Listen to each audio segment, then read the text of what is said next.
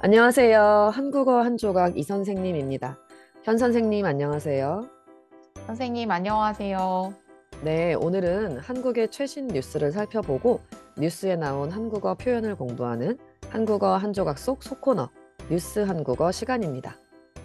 네, 그럼 한국의 생생한 이야기 바로 시작해 볼까요?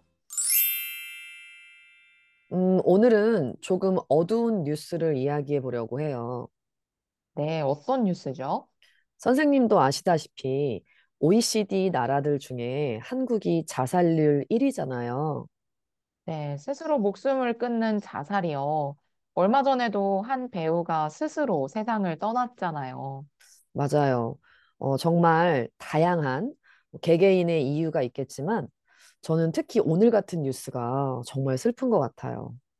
저도요. 10살 장애인 딸과 아버지가 함께 죽어 있는 채로 발견이 되었지요. 네. 아, 얼마나 힘들었으면 그런 선택을 했을까 생각이 되지만 그런데 아이는, 아이 입장은 사실 모르잖아요. 맞아요. 어, 이런 비슷한 사건들이 한국에서는 워낙 많이 일어나니까 이제는 이건 개인의 문제가 아니라 나라가, 정부에서 적극 나서야 하는 일인 것 같아요. 네. 그래서 오늘 뉴스는 이 한 가족의 이야기가 아니라 이런 사건이 많이 발생하는데도 정부가 과연 제대로 대책을 세우고 있는지에 대해 돌아보는 기사를 가지고 왔어요. 네, 그럼 같이 살펴볼까요? 네, 좋습니다. 네. 그럼 뉴스 내용을 보기 전에 주요 어휘와 표현부터 살펴보겠습니다. 오늘 어휘와 표현은 먼저 죽음과 관련된 어휘, 그리고 문법 은채로, 그리고 비극적이다입니다. 오늘은 여러분들이 알아야 하는 단어이지만 따로 공부하기에는 좀 어려운 죽다, 죽음에 대한 어휘를 먼저 살펴보려고 해요.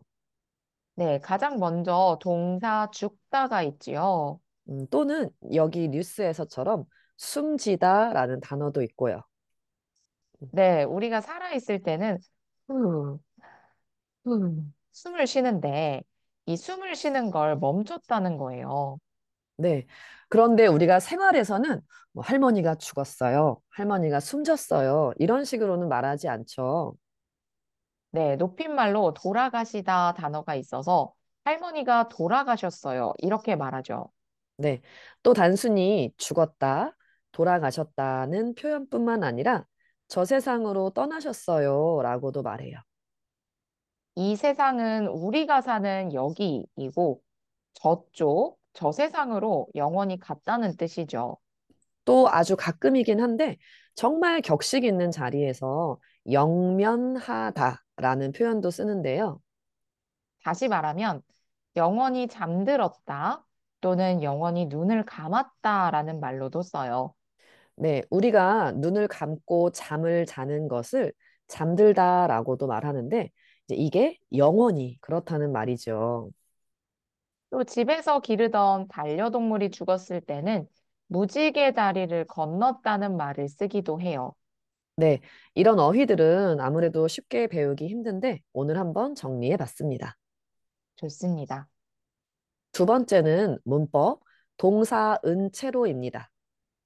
동사와 만나서 사용하고 그 앞에 동사를 하고 그대로 있다는 뜻이에요. 오늘 뉴스에서는 두 사람이 죽은 채로 발견되었다고 했어요. 죽었다. 그리고 그대로 있었어요. 그 상태에서 발견된 거예요. 네, 죽은 채로 또는 죽은 채 이렇게 말하기도 해요. 음, 저는 오늘 아침에 일어나서 안경을 쓴 채로 세수를 해버렸어요. 어머, 어, 안경을 썼어요. 그리고 그 상태 그대로 세수를 하셨군요. 네. 아침에 정신이 없어가지고요. 음. 또 여러분, 저희 팟캐스트를 들을 때 눈을 감은 채로 들어보세요. 맞아요. 그럼 더 소리에 집중할 수 있을 거예요.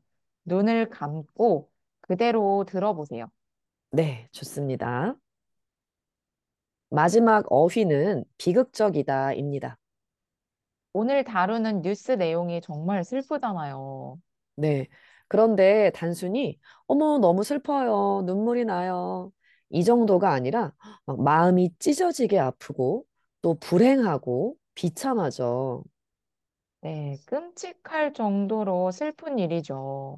그때 비극적이라고 말하는데요.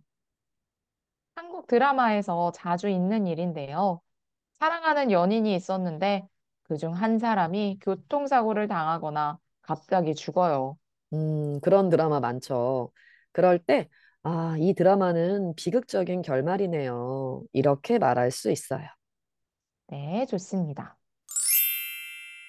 네, 오늘 뉴스는 지난 2월 2일 MBC 뉴스데스크에서 나온 기사입니다. 뉴스의 전체 내용과 동영상 주소는 이 팟캐스트 게시글에 같이 올려놓을 테니까 이 팟캐스트를 듣고 전체 내용을 확인해 보세요. 그럼 뉴스 앞부분을 짧게 들어보세요. 서울의 한 주택에서 뇌병변 장애가 있는 10살 딸과 40대 아버지가 숨진 채 발견이 됐습니다. 장애가 있는 자녀를 둔 가정에서 이런 비극적인 죽음이 계속해서 반복되고 있지만 우리나라는 아직까지도 별도의 통계조차 없고 지원책도 턱없이 부족한 상황입니다. 송재원 기자가 취재했습니다. 음, 두 사람이 숨진 채로 죽은 채로 발견이 되었는데요. 어떻게 자살인 걸 알았어요? 남편이 아내에게 미안하다고 문자를 보내고 사라졌어요. 그래서 아내분이 경찰에 신고를 한 거예요. 신고를 받고 경찰이 출동을 했는데 어느 한 빌라의 지하 창고에서 이제 두 사람이 발견이 되었죠. 그런데 이 뉴스가 더 슬프게 비극적이게 느껴지는 이유는 저는 딸 때문인 것 같아요. 네, 딸이 장애가 있어요. 장애인이었어요. 네, 뉴스에서는 뇌에 문제가 있었다고 하는데 가족 중에 이런 사람이 한 명이라도 있으면 아, 그럼 그 가족의 생활이 얼마나 힘들겠어요. 그렇죠. 보통의 일반적인 가족들과 다를 수밖에 없어요. 아마 그런 상황, 그런 문제 때문에 아버지가 이 남편이 죽음을 결심한 것 같아요. 그런데 지금 뉴스 앞머리에서도 들었다시피 이런 장애가 있는 자녀의 가족이 죽음을 선택하는 사건이 한두 번이 아니었던 거죠, 우리나라에서. 작년에도 있었고, 지난달에도 있었고, 계속해서 반복되고 있어요. 네, 맞아요. 그런데 이렇게 부모와 자녀가 함께 목숨을 끊는 사건만 있는 게 아니라 음, 아프거나 장애가 있는 자녀를 오래 돌보다가 결국 자녀를 죽이고 마는 사건도 여러 번 발생했어요. 네, 참 사회의 어두운 부분이네요. 네, 그리고 어, 우리나라는 이런 아픈 가족이 죽게 되는 사건이 얼마나 많은지 통계, 조사조차도 제대로 이루어지고 있지 않아요. 네, 또 이런 가정을 도와주는 제도가 있긴 한데 그것이 너무 부족하다는 지적도 계속 나오고 있어요. 어떻게든 조치를 취해서 이런 비극적인 사건이 더 이상 발생하지 않았으면 좋겠어요. 맞습니다. 네, 오늘 한국의 최신 뉴스를 살펴보고 뉴스에 나온 한국어 표현을 공부해 보았는데요. 여러분 어떠셨어요? 실제 최근의 한국 뉴스를 살펴봤는데 도움이 되셨나요? 이 뉴스들은 모두 팟캐스트 게시글에 인터넷 주소를 남겨놓을 테니까 확인해 보세요. 그럼 선생님 수고하셨고요. 여러분도 수고하셨습니다. 그리고 뉴스 한국어 팟캐스트는 당분간 쉬어갑니다. 하지만 매주 한국어 팟캐스트는 계속 업데이트 되니까요. 계속해서 많이 들어주세요. 그럼 같이 인사할까요? 안녕히 계세요. 안녕히 계세요.